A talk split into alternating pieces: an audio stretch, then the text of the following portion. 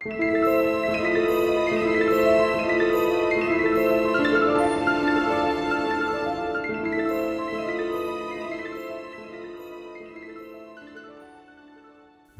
til Forlæst.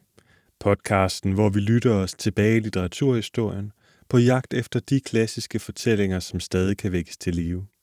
Mit navn er Bjarke Sølverbæk, og i dette afsnit skal vi læse Stores Kat af Jeppe Åkjær. Han var en forkæmper for de fattige, og i denne novelle er det den tvangsskifte Dora, hvis usle kår vi får skildret. Hendes eneste trøst er katten, hun får lov til at tage med til sin nye husbund. Selvom jeg faktisk bor blot et kvarters kørsel fra der, hvor novellen finder sted, vil mit forsøg på at skildre de dialektale replikker ikke imponere dem, der rent faktisk er vokset op her på egnen, men det håber jeg, I kan leve med. Bemærk, at der fremgår indholdsadvarsler i beskrivelsen af afsnittet. God fornøjelse.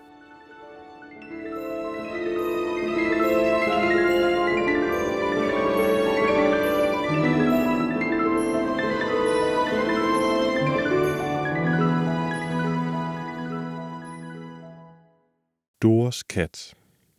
Da jeg endnu var barn, vidste jeg ikke af nogen større lykke end at stilles på en stol og få lov til at kigge ned i mors dragkisteskuffe. Ja, det forstår sig. Der fulgte jo også lidt raven med. Til så længe barnet ikke har befølt genstanden, har det ikke rigtig fået dens fortrolighed. Og hvilke herlige ting var der ikke her at rave i. Først et utal af nøgler og garnvindsler og trummer i alle farver. Så en knapæske, der var et helt museum for sig så et par guldnede breve fra fars soldatertid, gemt hen under en dusk blegnede lavendler. Den, som var heldig, kunne også på skuffens bund finde hentørrede smuler fra den sidste julekage. Men samlingens pragtstykke var dog en lang, svær kvindeflætning med et skær som mod en byg. Når vi børn mussede hinanden om kinden med dens bløde hårtaver, grebes vi altid af sær fortryllende svimmelhed i hjertekuglen. Men mor yndede ikke denne leg, og bragte den gerne til afslutning med de ord, Åh børn, og har jo bedt jer om at være fra moster Doros flætning. Det var også børn påfaldende, at hun aldrig lagde den på plads igen, uden først at kærtegne den med et kys. Og når hun atter vendte tilbage til sin rok, havde hun menesyge, bedrøvede øjne. Det var først op i den voksne alder, at jeg fik rigtig besked om, hvem Dora var. Hendes saga gik i korthed ud på følgende. Langt ude på den øde hede boede en enlig nybygger ved navn Kild. Hans liv var en særlings. Med sine tunge, knudrede hænder havde han opbrudt heden i vid udstrækning omkring sin hytte og bragt den rustrøde al til at skørne, så de trådfine ormbitte havrestrå nu strakte sig viskende over bundens glanende flintesten.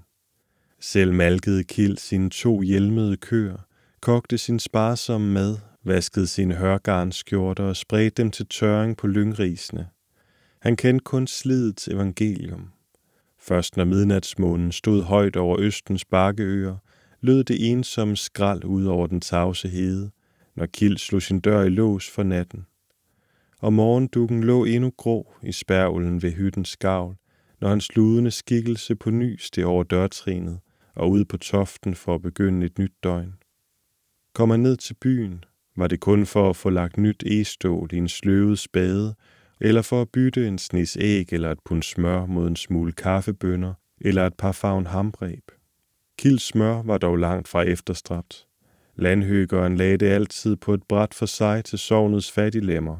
Der var lovlig mange kohår i det, og Kild bar det som oftest til torvs indsvøbt i et sort tørklæde, der var blevet for medtaget til, at han længere kunne have det om halsen. Kild var en mand, der efterhånden var kommet over hans sager. Han var mager og tyndsligt. Hans hår var gråt, hvor der var noget. Hans knæer var krumme som stavtræer. De stod over, som man siger om heste, der har været spændt hårdere for, end de har haft godt af.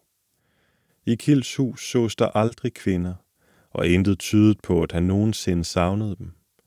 Det vagte derfor både latter og forbavselse, da det en dag rygtedes, at der er blevet lyst for Kild på Ahide, og Søren Stovgårds pur unge datter. De fleste steder var man tilbøjelig til at anse det for en styg sladderhistorie.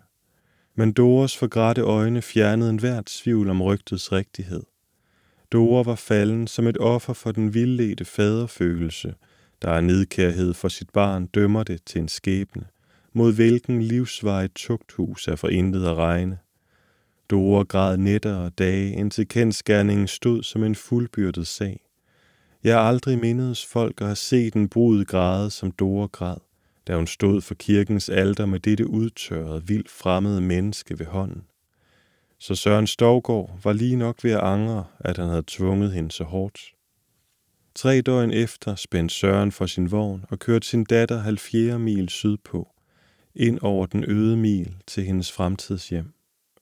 Bag vognen stod Doras dragkiste og en ny spinderok, hvis messingbeslag glimtede i solen. Men foran i den grønmalede agestol sad side om side Søren Storgård med lodden klaphue ned over ørerne, og Dora med en ny kyse på hovedet og en lille grå kattekilling på sit skød. I tre døgn havde hun nu tvunget alle tårer tilbage. Nu formåede hun ikke at holde igen længere. Jo nærmere de kom hytten, det stærkere græd Dora, mens hun strøg tanketom hen over killingens hårlav. Søren Stovgaard sad, stram i nakken, og skævede nu og da gennem venstre øjenkrog ned på datteren uden at male et ord. Når der kom en stigen i gråden, fik hesten et rak af pisken, så rokkens hjul snorede en gang frem og tog tilbage. Dora selv gjorde en lignende bevægelse i A-stolen, mens hun søgte at blive herre over sin gråd ved at ruge næsen. Sådan nåede de igennem et par spredte landsbyer. Dora havde nu ruet det meste af sin gråd fra sig, mens hun fordoblede sin ømhed mod killingen. Det lille dyr var blevet mere og mere uroligt ved den lange kørsel. Når en af Doras tårer ramte den på øret, rejste den nakken og rystede sit hoved, og da de kørte over en bro, hvis hule dummeren vagte dens redsel, satte den i et fagnespring ud over vognfadingen og pilede sted hen over kæerne. Først efter mig en angstfuld søgen, lykkedes det Dora at fange den i en porsbusk, hvor den med grønne, hvidskramte øjne sad dukket mellem rafterne. Nå, det skulle til flyv, det led skidt, snærede Søren Stovgård ud gennem de sure tandstumper, da Dora forpustet af der kløv op til ham. Af snirklede ensporveje med den buskede katskæg langs randene, nærmede de sig nu det forblæste hedehus, hvor Kild boede. Længe havde Dora med grådblindede øjne stiget ud mod den lave våning. Der lå der træløs og ene på den høje hedelod med trekvart skorsten på en lyngtagt rykning. Til venstre havde den tre grå lervægge med et aflangt hul ved grunden. Det måtte være til hønsene. Lidt derfra hang et par gamle bukser og daskede på bjælkehovedet. Helt henne til højre sad der et håndmalet skilt. Det var sikkert spisekammeret og det eneste udsigtssted mod hjemmet og de egne, Dora lige havde forladt. Dora tænkte på, hvor ofte hun ville komme til at stå ved det vindue og stige ud mod sit gamle hjem. Hun var dybt inde i så modige betragtninger, da vognen skumplede op mod hyttens dør, der lå mod syd, og derfor først nu viste sig for dem. Kjell kom ud af kostallen og tog imod. På vejen hen til vognen skubbede han med sin ene træsko hønsenes ædetro længere op mod muren. En stram gødningsduft drev foran ham. Med øjnene bag i vognen rakte han op med krum arm og trykkede Doras hånd i den sorte handske. Nå, det er medgiften, Dora, sagde han med en hånlatter og pegede på katten. Vi har ikke kvien med jer, og det andet. En havde gjort regning på, tilføjede han i samme åndedrag. Kvien skal ikke blive gået derfra svarede Søren Storgård med bedyrende pandenik.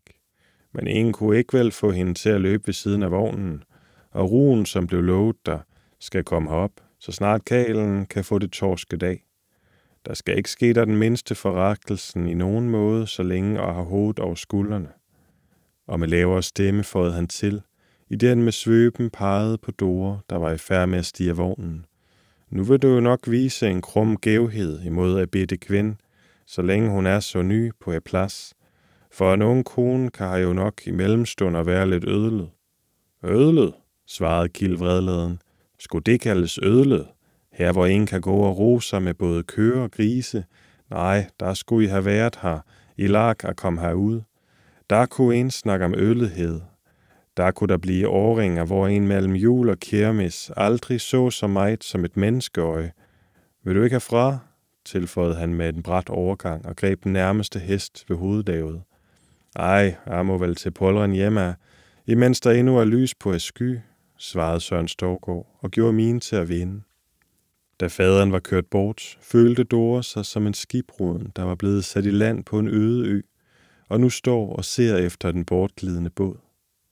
Der kom uger og måneder, fulde af tærende længsel og selvovervindelse. Alt bød hende imod i dette grimme, kolde hus, hvor hver krog stank af mandfolk og gammel skimmel. Ingen urtepotter var der i vinduerne. Ingen skillerier på væggene. Nej, ikke så meget som et spejl, hvor i man kunne se sit eget ansigt. Borde og stole, loft og gulv.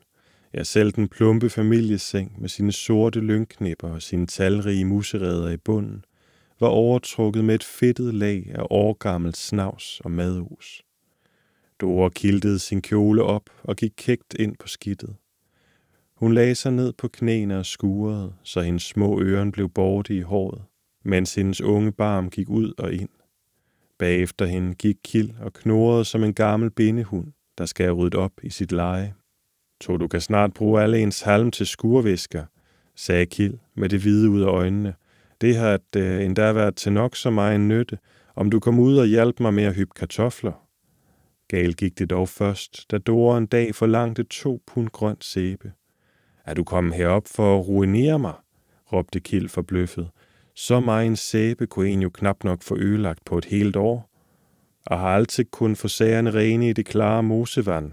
Det får du sgu også lægge dig efter, mor lille. Sådan rendte Dora over alt panden imod en mur. Alt i dette hus, hvad enten det var levende eller dødt, syntes at indtage en fjendtlig holdning til hende – gik hun hen på æren for at flytte forne, stampede de i jorden med de senede forben, mens de kampfærdige slikkede sig om de grimede snuder. Køerne snusede med fladnæset foragt til hendes malkedragt og søgte at få et bagben op i striben. Kun den lille grå kattekilling blev ved at holde sig til hende med uskrømtet hengivenhed. Alle vejene var den i skjorterne på hende, ude som inde. I regnvejr eller i den tidlige morgens duk, balancerede den kuldskær hen over brostenen efter hende, rystede poterne om miavede, hoppede over et par sten, stansede atter om miavede.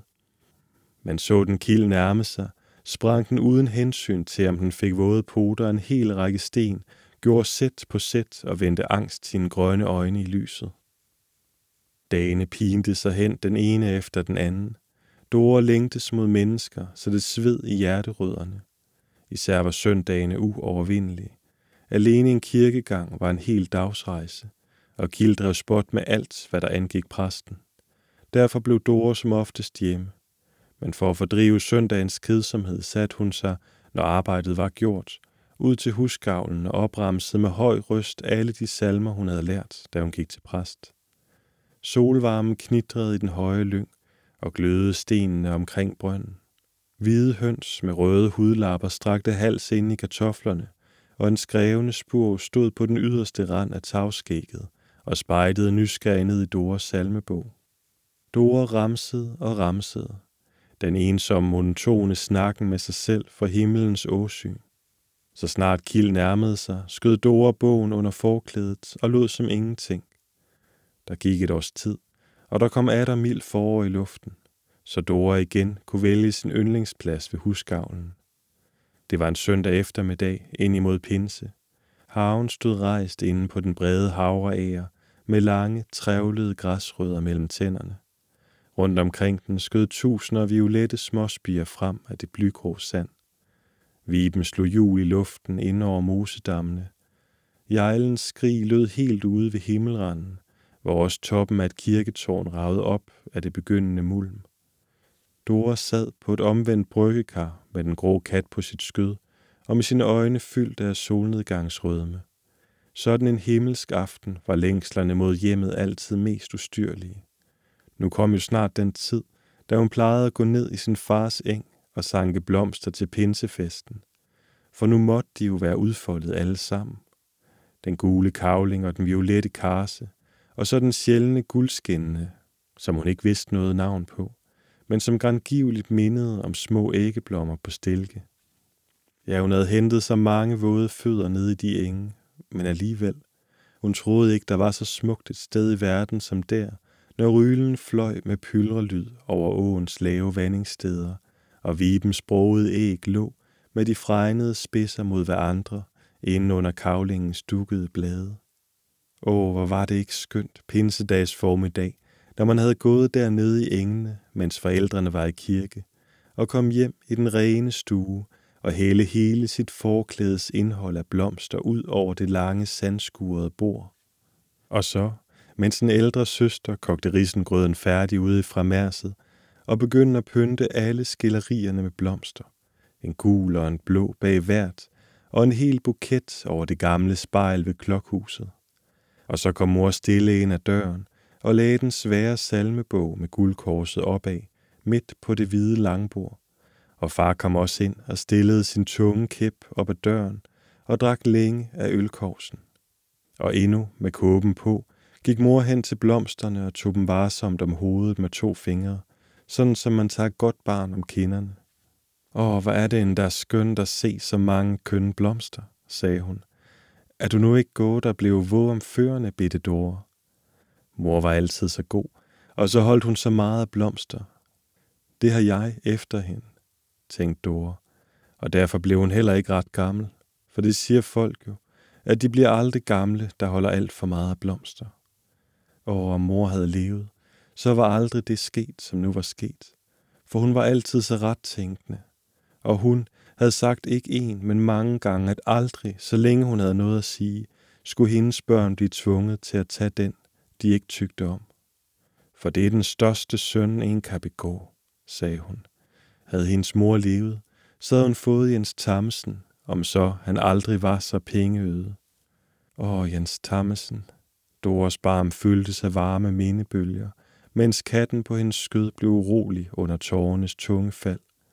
Hvordan var det nu, de var kommet til at holde så fåle møg af hver andre, hun og Jens Tammesen? Jo, det var den dag, de havde høstet hendes fars havre. Det var ud på aftenen, inden de sidste strå faldt. Det var lige ved at gå dem på, men de ville nu være færdige den aften. Jens Tammesen var en farlig bilkal, og hans skår var de bredeste i hele byen. Dora var dinglefærdig af træthed, endda Jens Thammesen nu og da bandt et ned for hende. Da de var færdige med at høste, begyndte de at sætte sammen. Jens Thammesen tog i alle de yderste og tungeste ne, for at spare hende så meget som muligt.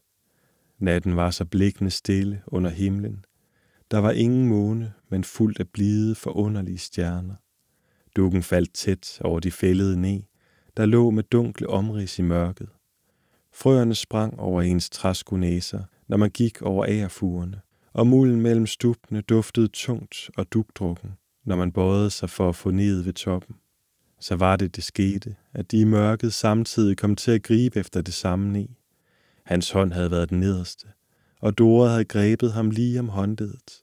Og som et lyn havde han så lagt sin venstre hånd oven på hendes og draget hende ind i sin favn.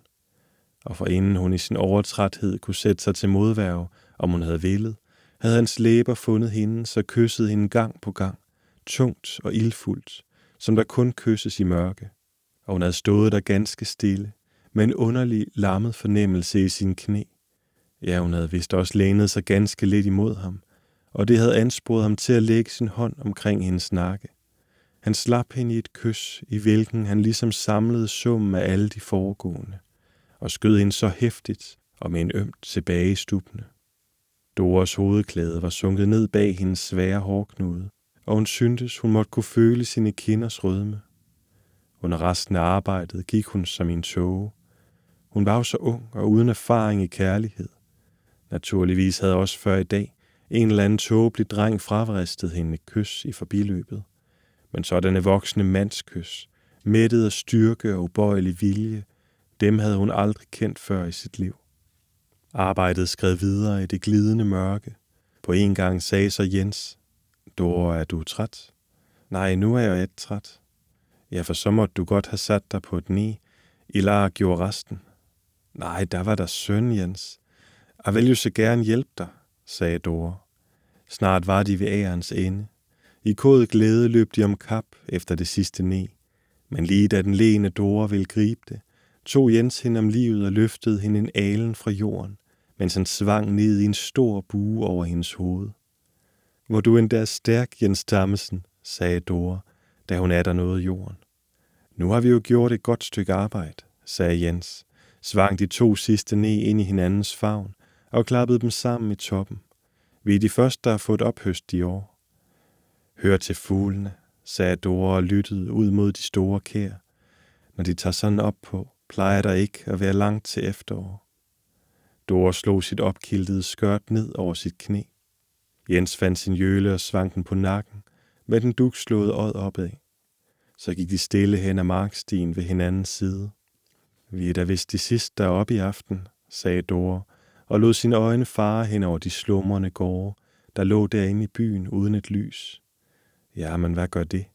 Det er jo søndag i morgen, sagde Jens Thammesen. Kunne det ikke være rart at sætte sig lige et øjeblik?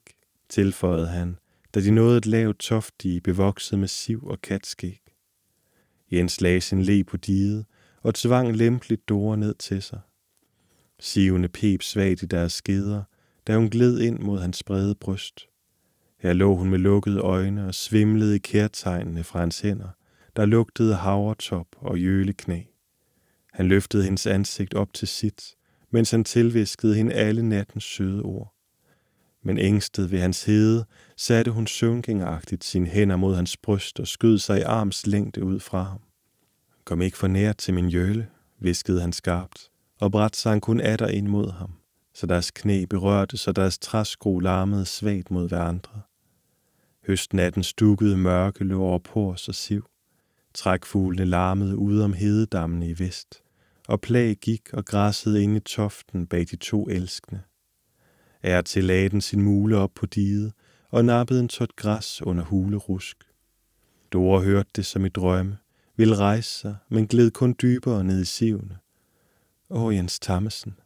Med dette udbrud afsluttede Dora disse erindringsbilleder om sin ungdoms kærlighed. Der var jo dem, der mente, at det var syndigt, sådan at give sig hen til den en dag. Men var det kaske ikke syndigt, hvad man havde gjort imod hende? Om han nogensinde kom tilbage. Hun ville gå med ham, hvorhen han selv pegede, tværs over hedebakker og mosehuller, ja lige til verdens ende, om det skulle være. For han var så stærk, så god og så stærk. Bare hun ikke havde fået sin helt sot ved at tænke på ham. Det er det sting, der er ved hjertet. Sådan havde mor også fået det. En måtte være forsigtig og ikke tage nattekul. Dora trak ned i korsklædet over det svigende bryst. Skønt, hvorfor skulle hun ikke ville dø? Havde hun noget som helst andet end sorg at vente på? Det eneste skulle være, om Kiel kunne gå hen og dø. Så ville hun sælge huset og rejse ud og opsøge hendes Tammesen. Og han ville ikke jage hende bort. Han ville forstå det alt sammen, for han var ligesom mor, så ret tænkende. Men hvorfor skulle Kiel dø? Han var naturligvis, ligesom alle onde mennesker, så sejlivet. Hun blev nok nødt til at dø før Kild. For en af dem måtte dø. Dette liv var ikke til at holde ud. En nabokone havde jo også set en ule tage flugten lige af deres hus. Hun påstod, at den havde hvilet sig på taget, men det kunne jo også være en af køerne, der skulle dø, for der gik jo også varsler for dyr. Men hvis det nu alligevel var Kild, han var jo nu nede i mosen og se til tørvene, der var så mange dybe huller, og nu mod mørket. Hvad om nogen kom bærende med en sli op over brinkerne? Nej, sådan måtte man ikke tænke. Men vi var han så ond imod hende. Havde han måske ikke noget vid om at være god? Og vi han var så ond imod katten, den eneste skabning, hun havde at ro sig ved. Var det for den smule mælk, den fik i sin kop, når hun malkede? Ja, for det var ham, der havde sparket katten, så den nu havde humpet på træ i mange dage. Det var ligefrem en ynk at se på, lille mis. Dora løftede lempeligt den syge fod i vejret. Katten udjamrede en lidelsesfuld miaven og så red op på sin beskytterinde. Tag dig i vare for at komme i nærheden af ham, bedte mis. For der har vi jo nok ikke noget godt at vente, sagde Dora. Endnu en gang fortabte hun sig i minderne om fortiden og Jens Thammesen. Skulle hun aldrig, aldrig mere se ham? eller høre fra ham. Man skulle jo have fået plads dernede ned Aarhus ad. Aarhus, hvordan var det? Det var jo østerpå. Den vej der ned ad åen til. Den vej ville han måske komme en gang op imod deres hus. Og at man så kunne passe at komme en aften som denne, når hun var ene hjemme. Hun vidste så nøje, hvordan han måtte komme. Dora lagde sit forklæde for øjnene for at gøre sig billedet rigtig tydeligt. Ja, Sådan vil han komme op over brinken. Høj, rank, brunet, med dette raske tag på højre fod og en pæn rørkæb i hånden. Dora gik helt op i sin rolle og snakkede højt med sig selv som et barn, mens hun stadig holdt forklædet for øjnene. Se, nu sprang han over vandranden dernede bag mærveldyngen, så en vibe fløj op med et skarpt skrig. Nu gik han forbi forne, og dernede på grønægerne. De stamper i jorden af ham også, de ægle kraver. Nu blev han borte bag den hushøje tørvestak. Men nu, hør, hør. Nu kom han lige hen til hende. Og Betty Jens Thammesen. Der hørtes nogle tunge træd i grønjorden bag om huset. Katten sprang forfærdet ned fra Doras skød og humpede i læ bag kålgårdiget. Dora rev forklædet fra øjnene og så Kild stå foran sig med krogede knæ og svære træk under den store fedtede kasketskygge. Nå, her ser du med lige hænder, begyndte han. Der er andre djekoner. De er altid noget at tage sig til med hænderne, enten det nu er en blindhos eller en anden ringeting. Men det er aldrig så lidt, så bliver det endda til noget. Men du er nok ikke af den slag, der er anlagt på at gøre nyt i et hus. Og kunne du ikke gå ind og hjælpe mig dig, kart af loftet? Du ved jo, der skal bæres i morgen. Dora gik lydig ind efter sin husbund. Næste morgen tidlig, mens store malkede køerne, stod Kit og var i færd med at ilde bageovnen. Han lignede mest en djævel, der har taget sig over at gøre det lunt under en af de fordømte. Ilden fra ovnen flimrede i hans træskokramper, i hans små øjne og i fedtlaget på hans store kasketskygge. Det lille fremmers var fuldt af klyner og brandlyng, som Kil viklede sammen i sine lange arme og med et svup sendte ind af ovngabet, mens hans mager skikkelse gjorde skyggespring mellem loftspjælkerne. Fremmerset lå mellem stuen og resthuset. Bag dette igen kostallen. Dørene stod i øjeblikket åbne for at give mere træk i ovnen. På en gang stod katten på dørtrinet ind til stuen, fra hvilken den ville snige sig gennem fremmerset ud til Dora og sin morgenmælk. Under andre omstændigheder havde det kun været et spring om at gøre, men den var i dag, på grund af sparket, dårligt til bens, og lyngrafterne lagde den også hindringer i vejen. Da så Kild pludselig spærrede resthusdøren, mistede den besindelsen, blev red og krøb i en kugle under vasken. Kild skød sin lange arm ind efter den, greb det lille dyr ved hovedet og slængte det på må og få ind i den rødglødende ovn. Der hørtes nogle skarpe, eksploderende lyde, som når der går ild i tal, og en sort, stinkende røg væltede hen over ovnvælvingen. Kiel bøjede sig ned i sin posede knæ, indtil han sad foran ovnmundingen i en ramme af ild. Her blev han opmærksomt siddende, så længe der var en stump af katten tilbage. Så rejste han sig op og skovrede, så hans lange hage hoppede. Kort efter lød Doras kalden ude ved køerne. Mis, mis, mis. Man hørte hende åbne nøstdøren og kalde ud over toften. Da der endnu ingen kat viste sig, anede Dora uråd. Med opkiltet skørt og med mælkestriben i hånden, kom hun frem i meldøren og spurgte, Har du set noget til katten? Kild, der endnu ikke var blevet herre over sin latter, svarede oprømt, jo, du kan tro at have set den. De sidste fløten fik, de var som en lovlig varmt. Og med en bevægelse hen mod ovnen, du kan tro til den brast. Du blev i sit ansigt som en kalket væg. Hun lod striben synke, gik hen imod manden og sagde med en undertone af fortærende had, Åh, hvor du er en skumpi. Derpå gik hun skælvende ind i stuen. Da Kild lidt efter kiggede ud af vinduet, så han Dora forsvinde om hushjørnet. Det gav et ryg i ham. Men hvad var det? Rendte Dora hendes vej? Kild slap indføringen og styrtede ud af bagdøren. Men død og salte pine var, at kvinden blev hvidløs. Løb hun ikke der nordpå, så hurtigt hendes ben kunne bære hende, i støvler, sjal og det hele, og med en byld i den ene hånd. Dora, Dora, vil du se at komme hjem? Hører du ikke en råber efter dig? Jamen har du nogen, der kendt mig til kvindemenneske? Rende sin vej, når en står her skal have brød i ovnen.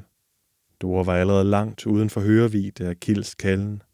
Hun blev ved at rende så raskt hun kunne, hen ad hedevejen, mens sjalet flagrede i luften. Fire døgn efter kørte Søren Storgård og datter atter op til Kils hyttedør. Bag vognen lå der to tønder ro og en grønsaltet flæskebøste. Dora gled ned af A-stolen, forbi Klid og ind i stuen uden ord. Kil bar de gode gaver under tag. Hans knæ krummede så dobbelt under byrderne, og en træskunæse strejfede hans bukseben over dørtrinet. Søren Storgård sad under kabutsen med det uigennemtrængelige ansigt, som bag et gitter. Ja, Todora kom jo hjem, sagde han uden at dreje hovedet. Nå, hun kom hjem. Ja, du har du jo hende så igen. Ja, tog det ser. Der gik en tid. Så sagde Søren, der blev vist snart forandring på Averlo. Ja, det kunne gerne ligne for det, sagde Kil. Langsomt vendte Søren Storgård vognen med de tømte sække. Kort tid efter begyndte Dora at spytte blod. Næste forår døde hun. Mens hun lå på strå, afskar Kil med en uldsaks hendes lange gule flætning lige til bunden. Kils bismer udviste, at den vejede knap og nap halvandet pund. Dette stod Kil hårdt på, da han senere borttuskede flætningen til Doras nære familie.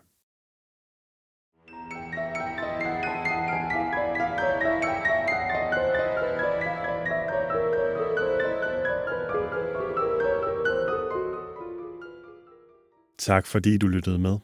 Hvis du vil vide mere om Jeppe Aukjær, kan du læse mere på forlæst.dk. Her kan du også skrive til mig, hvis du har kommentarer til afsnittet eller forslag til, hvad vi skal læse i fremtiden. På genhør.